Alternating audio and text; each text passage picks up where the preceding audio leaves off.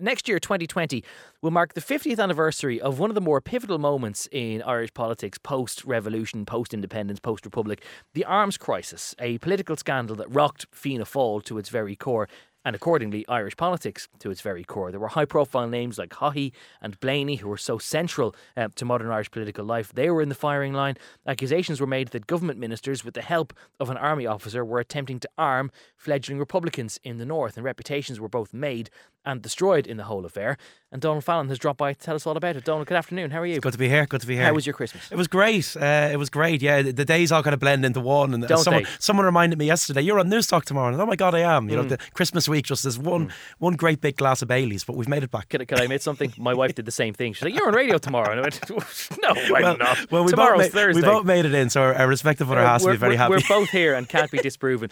Um, 2020, the anniversary of the arms crisis. In some ways, it's an anniversary that some people will wish never actually rolled yeah, around at yeah. all. Pe- people like the decade of centenaries because it's a long way away, things that hap- happened 100 years ago are safely in the past. Mm. Uh, things that happened 50 years ago, uh, not so much. And I thought this is a kind of uncomfortable uh, anniversary. And every year at this time of year in Ireland, the focus does turn to the past because we get you know the release of state papers, Yeah. and generally one figure who looms large now uh, at this time of year uh, is Charles J. Haughey. Now next year is the 50th anniversary of one of the key moments of the the Haughey story. I was going to say the Haughey story is made for TV, but they have already Yes, made that have made great it TV, dramatization. yes, yeah. It's made for the big screen eventually when they get there. And this is just a remarkable story. I mean, and something that Haughey emerged from totally unscathed, unscratched even. and I somehow, think yeah. somehow, God knows how he did it. Uh, they called Bertie Ahern the Teflon Taoiseach, but for me, everything bounced off Haughey. And I think ultimately, you know, this may have done him some political good. Hmm. So, I mean, to, to put it in context, 1970 is a year in which very little good happens in Ireland. There's a serious escalation in the conflict. In the south, you have incidents like the death of Garda Richard Fallon, first Garda killed in the Troubles. And you know, the, the, the political violence didn't begin or end in Newry. It was kind of sweeping over the whole Okay, island. Emotions are running high. And, and the manner in which this kind of so called arms crisis plays out is extraordinary. Like, try and imagine this today. Two powerful ministers in a government cabinet are removed for, from office, arrested, and brought on trial on very serious charges of conspiring to import guns Mm. into the country. They live to fight another day. One of them becomes the Taoiseach. Yeah, absolutely remarkable. Uh, in truth, though, is all these things they, they don't just happen overnight, and to a certain degree, all of this actually began not in 1970, but rather in 1969. I think yeah, the roots of the arms crisis. The previous year, the Taoiseach Jack Lynch goes to the public during kind of major sectarian riots uh, in the north, and he delivers a television address. And maybe it's the most important political broadcast in Ireland since the days of Eamon de Valera. Certainly, anyone who lived through it will never forget it.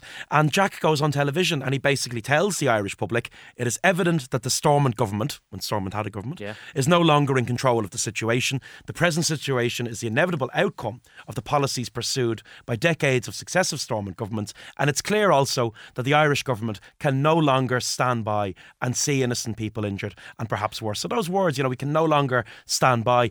They go into a certain place in Irish political history. Like Haughey later on, we're living way way beyond our means. No one forgets where they were when they heard those words. We can no longer stand Uh, I've by. been reading Dessie O'Malley's memoir in the last couple of weeks, and what's interesting is that he remarks that although everyone thought we were being G'd up for some sort of invasion or incursion or something active, but that not stand idly by was a brilliantly non-committal form of wording that it didn't actually force you to do anything. Which begs the question: then, what did the government of the day actually do? they pursued a policy of being seen to do something, which is a, a great tradition in Irish Irish political history. So they set up field hospitals on the border. They have plans to kind of facilitate the flow of what are basically refugees, nationalist refugees, yeah. into the south. And he asks the Irish army to look at the possibility of crossing the border and protecting kind of nationalist enclaves in the north. Was that ever really going to be done? To be honest, it's highly mm. unlikely. And imagine what that would have triggered on a global scene. Imagine in the United Nations mm. if Ireland had invaded the border, you know, of another nation state. I mean, there would have been an enormous political crisis in which no one could be neutral. But for nationalists in the north.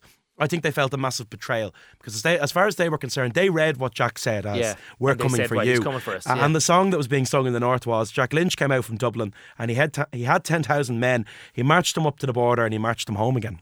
the Grand Old Duke of Cork. There we go. um, but of course, emotions were running very high, not only in nationalist communities north of the border, but also very much in the south as well. Yeah, I mean, you may not be interested in the north, but the north was interested in you. You know, that was kind of Yeah, the way it was going, and you had people coming down. You had people speaking from the, the side of Lurries on O'Connell Street in Dublin. Literally, I'm going into the suburbs. I mean, I've, I've heard stories of my family of this happening in, in Ballyfermot where people would just arrive on a truck and say, you know, I'm from Derry or I'm from West Belfast. This is what's happening to us. Give us whatever you have. Farmers being encouraged to hand over shotguns. You know, anything that people had, they're being asked to put it into the hands of what were known as nationalist defence corps uh, in the north. And sometimes, you know, a rank and file member of, of Fianna Fáil would stand up on a truck and say, we have to do something, you know, to help these people. And we're only one generation removed here from Fianna Fáil, party that was once described as a, one of its own members Yeah. as a slightly constitutional party. Mm-hmm. So, you know, rank and file members of Fianna Fáil often in the late 60s, early 70s are among those saying, we have to do something. We can't watch this happen. Uh, and it is in that shadow of Fianna Fáil only having been recently slightly constitutional is what brings us then to the two protagonists. So explain to us for people who aren't familiar with the ins and outs of it all, what is the involvement of Charles Haughey and also of Neil Blaney in so, all of this? Two different characters. I mean, there's a parliamentary subcommittee set up by Fianna Fáil to deal with the crisis. They have £100,000 at their disposal to supply, quote, humanitarian aid to nationalists. So you've got this elusive pot, which is controlled basically by these two figures, Blaney uh, and Haughey. Now, younger listeners might not know the name Blaney. Anyone over, over a certain age will always remember him. He was deeply popular, uh, Donegal East TD, and a career that any TD in the Dáil today would be very envious of. I mean, elected in 1948, father of the Dáil from 1987 Yeah. until his death in 1995. That is just extraordinary. His father was a prominent kind of War of Independence uh, and Civil War veteran. And up in, in Donegal, they called his supporters the Donegal Mafia. Now, I'm not implying that there's any kind of corruption, just this brilliant level of political organisation. Yes, I mean, they yeah. ran the constituency like a well oiled machine. Even the Healy Raes would be envious of the way the Blaneys could, could run the show, something. which says something. And I mean, and Blaney was a nationalist and a Republican. And when he runs for the leader of Fianna Fáil in the 60s, he describes himself as a radical Republican candidate. Haughey is different. Haughey's actually the son of a Free State Army officer during the Civil War, and he, he keeps that quiet. But you know, his blood would have been more Fine Gael than Fianna Fáil. Born in Castlebar, raised in Dublin's Carney. He can tell you he comes from anywhere in the island of Ireland because he's links to Donegal. He plays everyone, you know, and he marries into the kind of influential, influential Lemass family. But he's Yeah. a brilliant political operator. I mean, these are two men who can knock on doors for Ireland, and they do. Yeah, funnily enough, when you talk about how uh, Charlie Haughey in a different world could have been a Fine Gael man, uh, he was a contemporary in in uh, UCD of Garret FitzGerald, and he tried to get Garret FitzGerald to join the Kevin Barry Cumann, the Fianna Fáil branch out there, which is amazing. And also, what I'm struck by when you look at the dates of, of Neil Blaney, 1948 to 1995, in modern parlance, that is enough for nearly two and a half full. Dáil pensions. You get your full Dáil pension after 20 years service, and he had 47. That's a which is mad. remarkable, remarkable Uh, career. W- What actually happens in the course of the arms trial, or how this humanitarian pot is diverted to arms, is, is still, even to this day, slightly unclear. I- It is. I mean, various books have gone through it in detail. I think the best one, the, the Lost Revolution, by, by the historian Brian Hanley and the journalist Scott Millar, talks about this, and it's a pretty good account of it. And it kind of notes that there were there were contacts between Republicans and representatives of the Irish government, but crucially, it was never really clear what level of either was in contact with. This is very mm, murky mm, mm. stuff that's going on.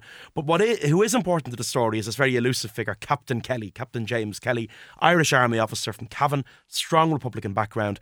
And what's claimed uh, is that you know Kelly, with the clearance of Blaney and Haughey, had gone to the continent, made arrangements with a German arms dealer for the purchase of some 180,000 rounds of ammunition and pistols, which would be flown from Vienna uh, to Dublin. So that seems to be an established fact that Captain Kelly is sent to the continent to get weapons. So, having established that, then obviously alarm bells go ringing in the special branch because they realise that something is not quite right here. But they bring it to government buildings, and the, the Oh. response is sort of lukewarm. in the special branch, there's a guy called Peter Berry, who's a, veteran. He's been, he was there in the 1930s. I mean, he was there gathering intelligence on the blue shirts in the IRA in the 1930s, and he's still there now during the arms crisis. And Blaney brings it to the door. The T, uh, uh, sorry, uh, Peter Berry brings it to the door uh, of, of of the Taoiseach, and he says, "Look, this is what's this is what's going on." But it's only later on when there's a tip off to Cosgrave, the leader of the opposition, Liam Cosgrave, uh, and he puts it to Lynch as the leader of the opposition that if you don't do something about this, we're going to blow this blow this thing up. So, effectively, then the government was kind of sitting on it until the opposition got wind of until the opposition got wind of it. Exactly.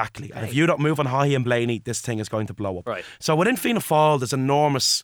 Uh, backlash when, when when these two men are removed. Kevin Boland, the minister, resigns in sympathy with the two, and then he throws a political grenade into the mix. Boland, on the way out, says, "By the way, most of us in Fianna Fáil were aware there were plans to import such arms, and most of us supported them." Um, so then we have an arms crisis, which becomes an arms trial. But the funny thing about the arms trial is that it kind of never really gets going at all. It, it builds to so much and just collapses. I mean, it's, it's a pantomime. Haughey actually admits in court, he says, yeah, we were seeking customs clearance for a shipment, but I didn't know it consisted of weapons. So what else was it meant to contain? what God else was this Uh, German arms dealer sending over? yeah, a load of bandages. And the charges against Blaney were, were dropped early on. They never left the district court. So I mean, th there will be winners and losers. But what the media wanted, the great trial that they that they wanted, they they never really got. There were no successful prosecutions. You talk of winners and losers. Uh, in hindsight, it's very difficult not to see Captain Kelly, who came forward, who was the whistleblower for all of this, as being something of a loser. Yeah, and. Kelly, Kelly's family have fought this case for a long, long time. Kelly wrote a brilliant memoir, a great title for the memoir as well Orders for the Captain, not orders from the Captain,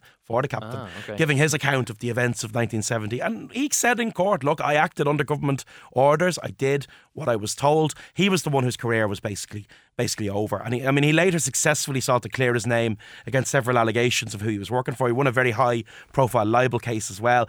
But I, I think Kelly was the political collateral damage, Yeah. if you will, uh, off the tail. And what about the others? What were the long term impacts for them? I mean, Blaney went his own way. He founded independent Fianna Fáil. And believe it or not, independent Fianna Fáil was only technically reunited with Fianna Fáil in 2006, which is extraordinary. Mad. I mean, you basically had Donegal Fianna Fáil and you know, Yeah. the rest of Ireland. It became Fianna- very confusing actually when, when the aforementioned, funny you mentioned the Healy Raes. When Jackie Healy Rae was running in 97, he branded himself as independent Yes. Fianna Fáil. And it had to be made clear that he wasn't the same independent Fianna Fáil as the Blaneys it was- were. but was continuity different- independent Like a lowercase Fianna I Fáil. Fianna Fáil. But uh, look, Haughey, Charles Haughey, one of the most remarkable political operators in Irish history. He built an enormous grassroots popularity within the party on the back of this. And I think the whiff of gunpowder, real or imagined, you know, it, it did very little damage to him. And I mean, less than a decade on from this. Imagine like you're brought for criminal prosecution for trying to import guns into the country, and less than a decade on from this, Haughey uh, is elected Taoiseach. So I mean, the relationship between Haughey and, and, and Margaret Thatcher, I, I noticed on the Journal.ie this morning, they're talking about the new state Yes, papers, yeah, yeah. and that's a lot of it's about this relationship between Haughey and Thatcher. Uh, but I mean, undoubtedly, Haughey, Thatcher's view of Haughey must have been shaped by the British perception of what had occurred in the earlier Yeah. arms crisis. It's remarkable how, how zeitgeisty it might be as well, because nobody knew in 1970 just how profound or how long running the troubles would be. And then when the vacancy came up in Fianna Fáil eight or nine years later, the fact that he had this kind of whiff of gunpowder to him uh, undoubtedly made him a more attractive proposition. Um, Donald, we're going to have to leave it there. Donald Fallon, as ever, thank you very much for talking us through that. Donald Fallon is a historian and author. He is the creator of the Come Here To Me blog and the author of volumes one and two of the Come Here To Me books. He's also the host of the Three Castles Burning podcast, which you'll find anywhere you get your listening material.